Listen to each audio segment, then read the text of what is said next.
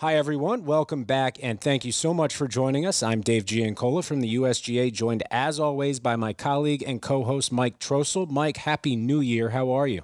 Hey, Dave, doing great. Happy New Year to you, too.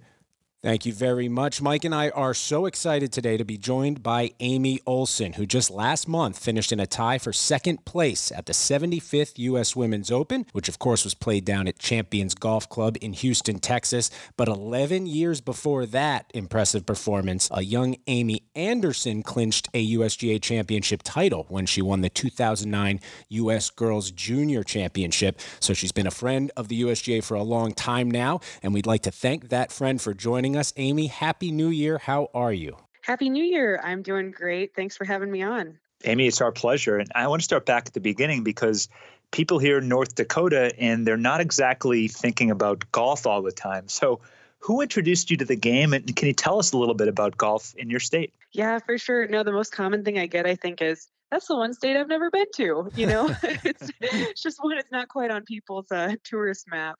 But no, I, I loved growing up in North Dakota. My dad was really the one who got myself and my brother into the game very early. Um, he just fell in love with it as an amateur. And, um, you know, would that was his way of babysitting my brother and I was to put us in a wagon, give us some snacks, and take us to the driving range as he practiced. So we were exposed from a really young age. Um, fortunately, I uh, grew up in a house that was right on the golf course. So it was just easy, um, you know, on summer evenings to just go out and chip and putt. You know, didn't have to commit to nine holes or 18 holes and just developed a love for the game very early. Yeah, and you said you grew up on a golf course, but it seems like from what I read, your house kind of was a golf course to some extent, putting green in the basement. Your living room was transformed into some sort of training center. Can you describe for people at home what that was like and, and how you're able to keep your game sharp in those winter months up in North Dakota. Yeah, for sure. No, I mean, a lot of that was for sure due to my dad. Um, in our basement, it was like half finished and then half unfinished. And on the unfinished part, he built like this little platform that had a short, you know, he tested out the, the speed of the carpet to put on there, right? You know, he took his putter and his golf ball into the carpet store and is like, okay, what carpet are we going to put on the putting green in the basement? and, you know, so just the total nerd amateur who loves the game. So that was in our basement, and we had a little mat we could even chip onto the, the green um, in the basement. And then upstairs, you know, in our formal living room, my poor mom, the formal living room with the high ceilings, you know, there was a PVC pipe like swing circle, if you're familiar with that, and then a mat with a net and a tire, because that was one of my favorite drills growing up was like the impact tire. So right when you walk into our house, any guest that came in knew exactly what our priorities were from, you know, just stepping in the uh, over the doorstep. And so, for those that may not know, what exactly is the golf season in North Dakota? When can you actually comfortably get out on the course and get your reps in? Yeah, we usually, you know, open at some point during April and then close down in October uh, I always tell people though it's you know and anyone from the north knows this the grass doesn't really get thick and full and luscious till maybe June. So your first couple months you're just happy to be outside, you're happy that it's above freezing, but it's not like it's you know the courses are in great condition until about June. But usually June through October is um, is is decent. And so, with that said, when you started getting into competitive golf rather than recreational and maybe branched outside of North Dakota, what was that like getting a taste of what the rest of junior golf had to offer? Obviously, you got to the top of it winning the U.S. Girls Junior, but what about when you first expanded your horizons into competitive golf? Yeah, you know, it's so neat to look back on because, you know, my family never dreamed of having a professional golfer in the family. Like I said, my dad loved the game um, and exposed us to it, but never pushed us into anything. And uh, for me, like my first taste of competitive golf was really watching my brother play. And he would play in the local junior tournaments, and generally they're like categories of you know ages 8 to 12 that he'd play in as an 8 year old and when he came home with a third place trophy, I thought that was the coolest thing. And I'm like, wow, he's competing with all these older kids, you know, and he's doing so well. And man, if I'd been practicing as much as him, I could be doing the same thing. So that kind of like was what spurred on the competitive fire, I think, for me. And at nine years old, I asked my dad if I could play a tournament, like if I could find one, and I promised I'd practice. And dad was like, Yeah, no problem. Like, we'll find one for you, but you know, you have to put in 100% and I'll pay the entry fee and drive you back and forth, but you have to commit, you know, to to putting the work in. And then if you don't like it, you don't have to continue, but if you commit to something, you put 100% in. So I remember like I had my calendar and I wrote down how many bags of balls I hit every single day in July leading up to the Ironman Golf Junior Classic. and it was just one of those things where it was a goal for me. Um, I was motivated, and I went out and I won that first tournament. Again, I was nine years old in the eight to 12 division. And from that point on, like I was addicted, you know, and that was really um, that was my first experience with competitive golf. And then from that point on my parents were like well okay obviously you're interested in it you have a talent for it we'll look for a few more local ones. So i played in the local area and even expanding to like minnesota had a pretty good junior program where you could travel you know an hour or two and, and play against some decent players. And but that's really all my parents wanted me to do. They didn't want us to do ajga a lot of it was just to do with expense you know the it's very expensive to travel to those events and stay and you can't go by yourself so a parent has to come and take off work. Um, so i really didn't play any national events till i was i think it was 16 and it would have been the us girls junior um, out in connecticut the year before i won it. Um, that one and then the junior pga championship were really my first two on the national stage and that would have been in 2008 if i'm remembering right yeah, interesting, Amy. So you hadn't played a lot outside of North Dakota, Minnesota, that area, but you go to Connecticut, and then the next year uh, you go to New Jersey to Trump National in Bedminster, New Jersey, for the U.S. Girls Junior, and it's played concurrently with the U.S. Junior Amateur as well. Now you're just 17 years old at the time, and and hadn't played a ton uh, across the country. But you know, can you describe what that what that week was like uh, going through uh, you being the qualifying medalist all the way through your championship match? Yeah, you know, every tournament I went into, I just had zero expectations because I, I didn't know where I fit in the national stage. I didn't know what to expect. Um, and I think that was kind of a blessing, to be honest. The previous year, I made it to match play and won a match, which to me was a huge success because I just had no mm-hmm. idea coming from North Dakota. How do I stack up? Where am I at with other people in my age group? Um, so to me that was like extremely encouraging that year before to have made the top 64 and won a match. So coming into it my goal was really like okay maybe i can make it one more round than i did last year. And coming in and then being medalist so i'm you know the low in the stroke play and I'm just thinking I've already succeeded. You know, I mean, this is that's a huge deal, and um, I kind of know when I play well where I stack up, and whatever happens the rest of the week, you know, I, have already you know won in my own mind. Um, I remember some people talking about the jinx of the first seed or whatever, and oh, they're so glad they're not in that position. And I'm like, what are you talking about? Like this was already, you know, I was excited to have been in that position, and ended up. Um, you know, I had a really tough bracket that I worked my way through. Um, I remember getting to the final match and playing Kimberly Kim, who at the time was the, I mean, she'd already won the US women's amateur, you know, so she was like top of her game, you know, there really wasn't a tougher competitor that I could have faced. And I remember going to bed the night before and just thinking, okay, I hope she plays well so that, you know, at least for TV, it'll look good. You know, it's just so funny the things that go through your head because I'm just sitting here like, I don't think like I'm that impressive. So I hope she plays really well so people are impressed.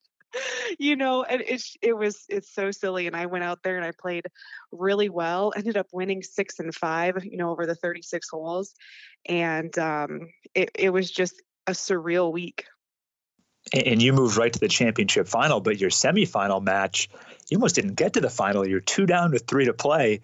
You won 16, you won 17, and then chipped in for par on 18, and then won an extra hole. So lots of drama there uh, in in Bedminster. But also, it, it had to be cool for you to listening to you tell some of these stories. You know, uh, girl from a small town in North Dakota.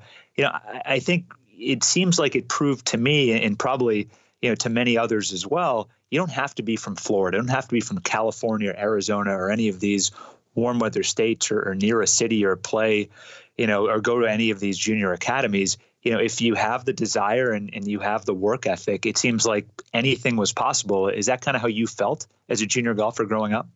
Yeah, for sure. And you know, looking back, you just look at um uh, there were so many odds, you know, stacked against me probably, but um I also just look at it I feel like um I, my family, you know, they they really valued a lot of the character that's necessary to succeed whatever it's in you know and um, so they taught me to work hard they taught me you know the excellence and it's not about comparing yourself to other people it's about comparing yourself to the best you can be or to perfection you know so i always had this standard i was trying to live up to that was the best i could be and so i didn't sit and, and compare to myself to who are the other you know golfers in north dakota um, and i think that's really that was really helpful because it always i always was pushing myself whether i'd won the last tournament by you know eight or 10 strokes, or, you know, if I'd lost, I always knew I could get better. So that was really helpful. And the other thing I will credit is I had really good coaching um, from about 12 years old on. And I think that was extreme. I mean, without good instruction, it, it is really hard to improve and to continue that trajectory upward.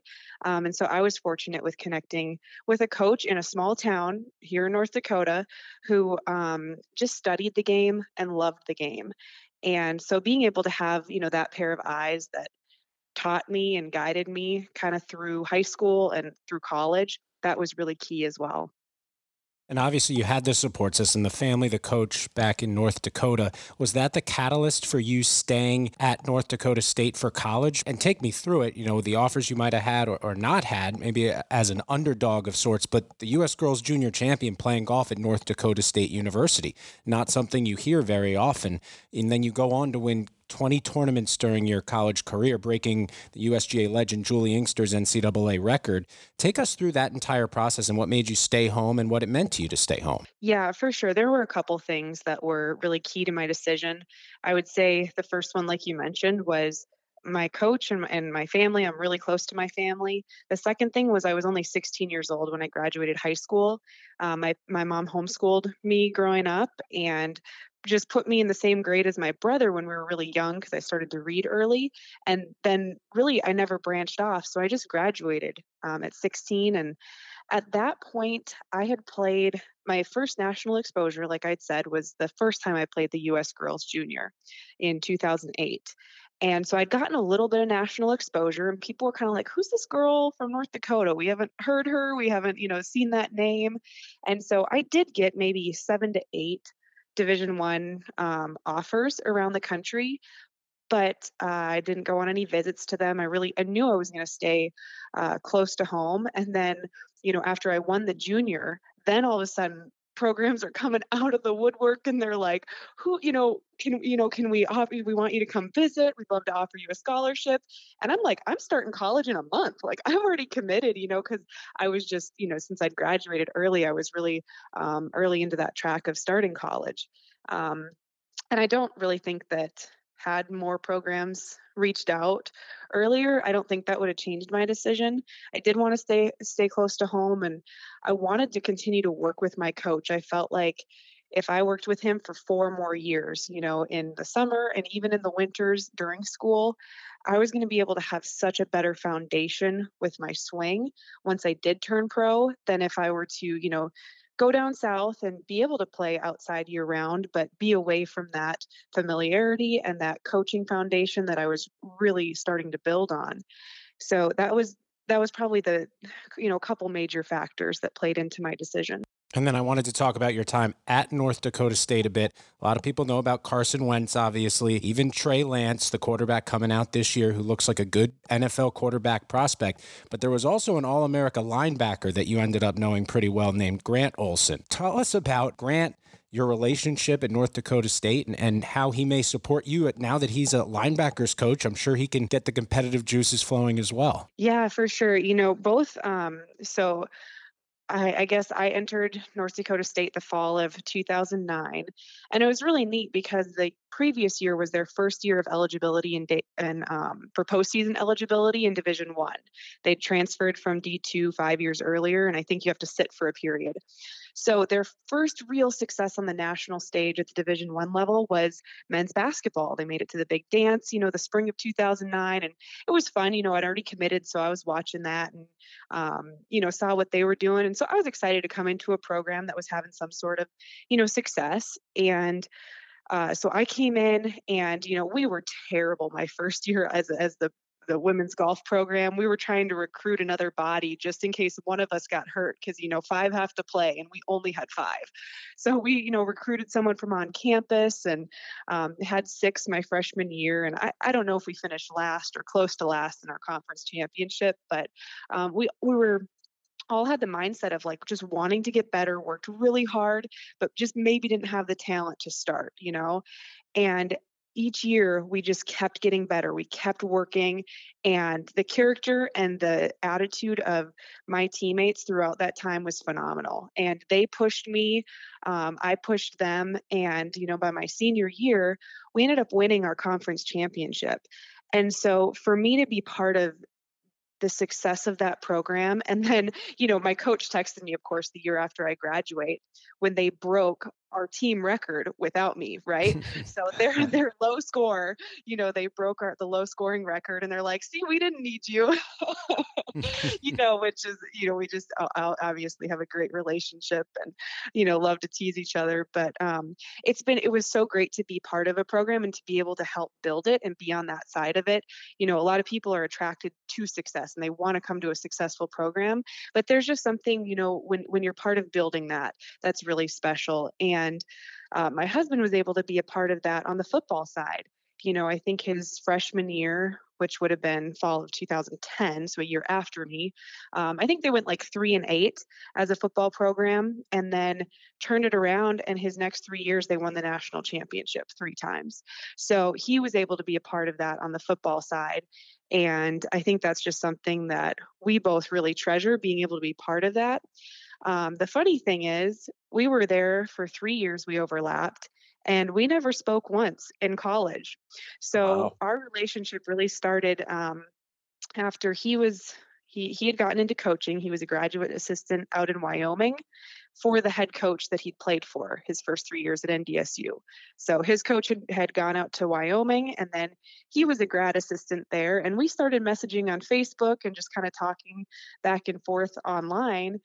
And, you know, fast forward about five or six months, we have our first date, and just over a year later, we were married. So our, our relationship was pretty much entirely um, long distance and it was after college. But of course we knew who each other were. You know we were both pretty prominent figures in the athletic um, department at ndsu and um, had many mutual friends but just never crossed paths ourselves well, Amy, certainly a lot of individual accolades, a lot of team accolades for both you and Grant at North Dakota State. Uh, you turned pro in uh, in 2013. You were on the USA Curtis Cup team just before that in 2012. Uh, just to look at your career briefly, 2018 seems like a breakthrough year for you professionally. Couple top 10 finishes in majors, and then 2020, certainly a, a strange year. You finished runner up in Australia, a great finish out there, and then don't play again on the LPGA Tour for almost five and a half months. What did you do during your time away from competition from March to mid July here in 2020?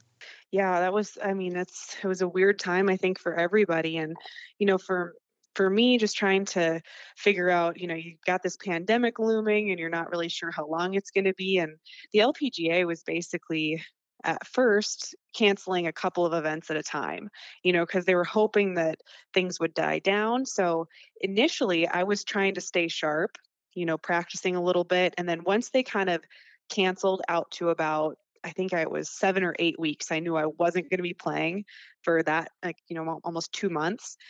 I'm like, okay, once we get back, they're going to try to reschedule all these tournaments. It's going to be nonstop through 2021 is kind of what I was thinking. So I'm like, I'm going to just take another little off season here and um, rest up, get a bunch of stuff done at home, and um, just enjoy being with Grant.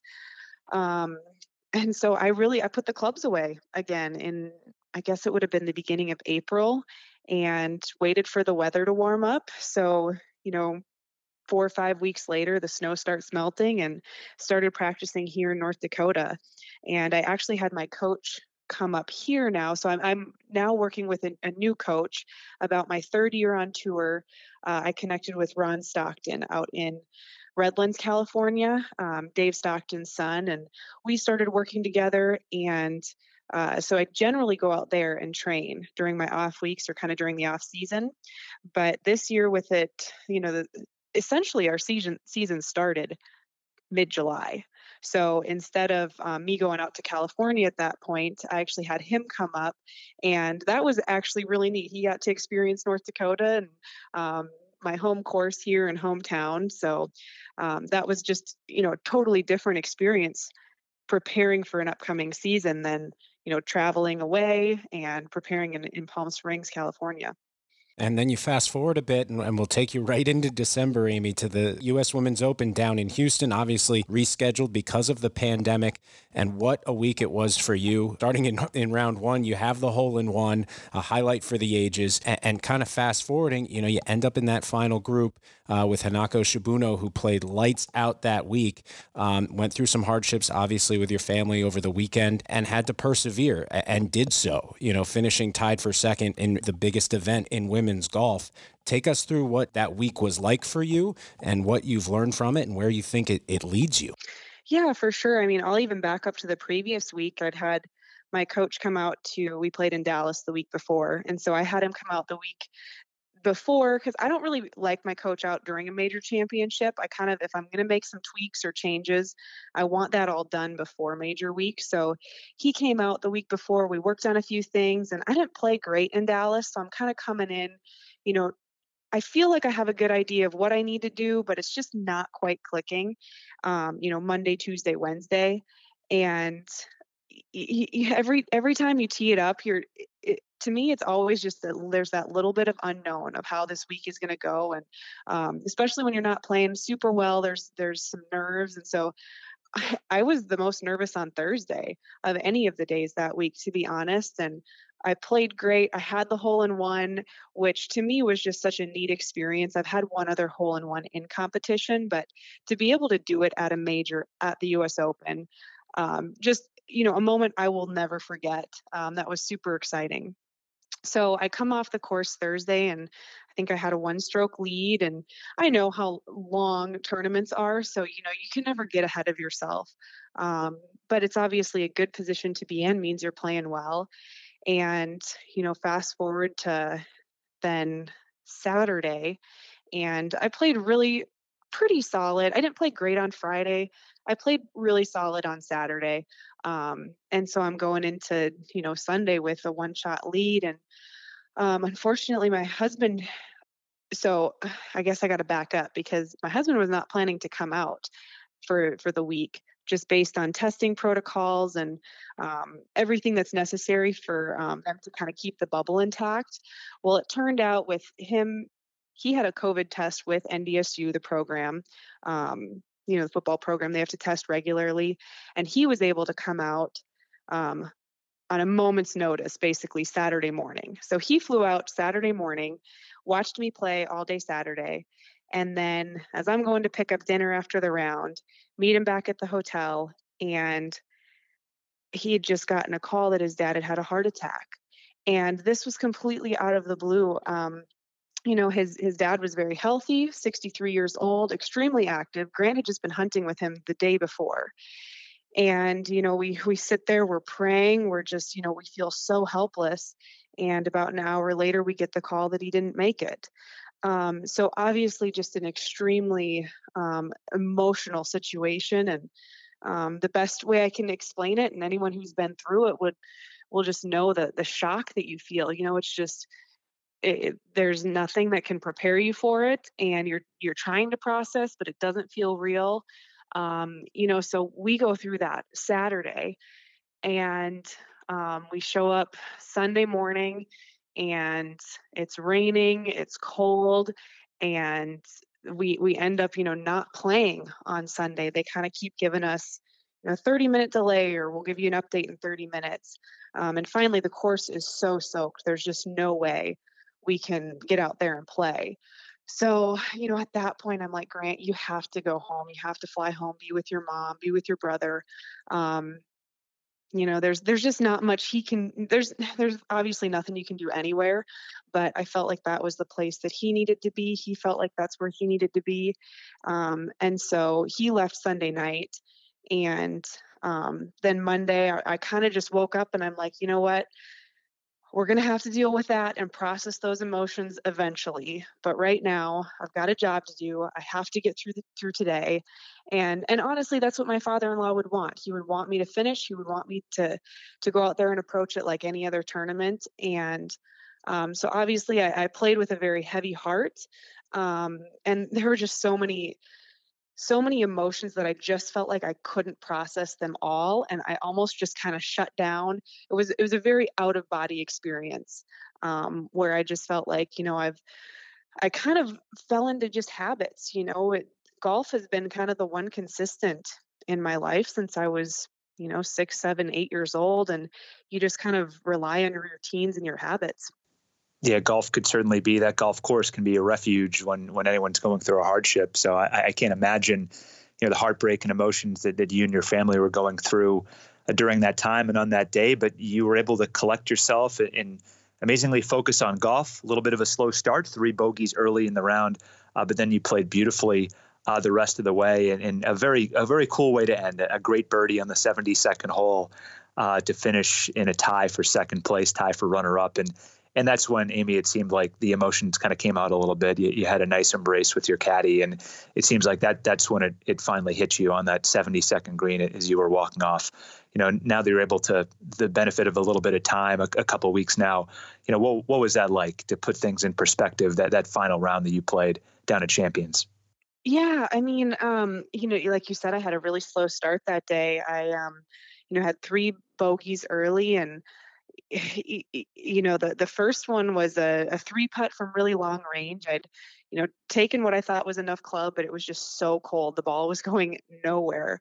Um, and so you know had a three putt right away. It's kind of an just an unforced error. And um, the next hole my drive goes haywire and i have to chip out. And um, the third hole just a tough par three and i i gave myself a very downhill putt, which I didn't realize it was that downhill, and you know, have another three putt. So, you know, just one of those where it's like, man, you just feel like the wheels are coming off, and you didn't do anything terrible, but it's just like, man, you just can't get it going.